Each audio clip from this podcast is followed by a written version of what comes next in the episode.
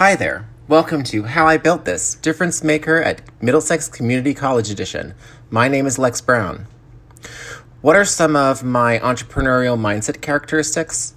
I would have to say I'm creative, perseverant, persistent, passionate, persuasive, and positive. What is the problem I wanted to solve?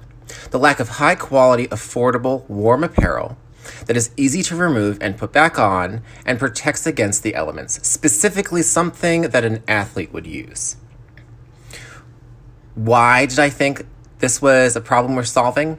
So I play in a flag football league in Boston, and when the cold sets in, people are always cold, and there aren't any um, outdoor apparel, or there isn't any outdoor apparel that you know, is easy to remove and put back on and actually warms up your entire body. It, it is a process to take it off and then to put it back on.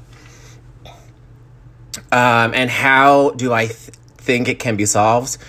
Creating a full-body fleece poncho that has a waterproof and wind-resistant exterior and weighted corners on each of the ends. So, what is my value proposition?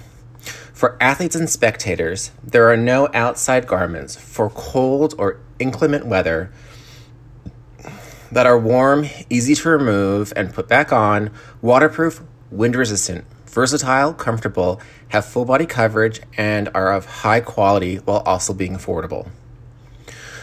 Who uh, my customer is? Men and women of all ages. First, athletes. Second, spectators. Third, caregivers. And people living in cold and temperate climates. It's my customer relationship to produce fleece ponchos that are waterproof, wind resist, wind resistant, versatile, easy on and off, long, comfortable, and warm. And for every two ponchos sold, one will be donated to a local homeless shelter. Channels that I'll use to reach them, social media, media advertisements, our webpage, farmers markets, and Amazon. Resources needed. I'll be needing an e-commerce website, professional staff, material resources, and manufacturing partners.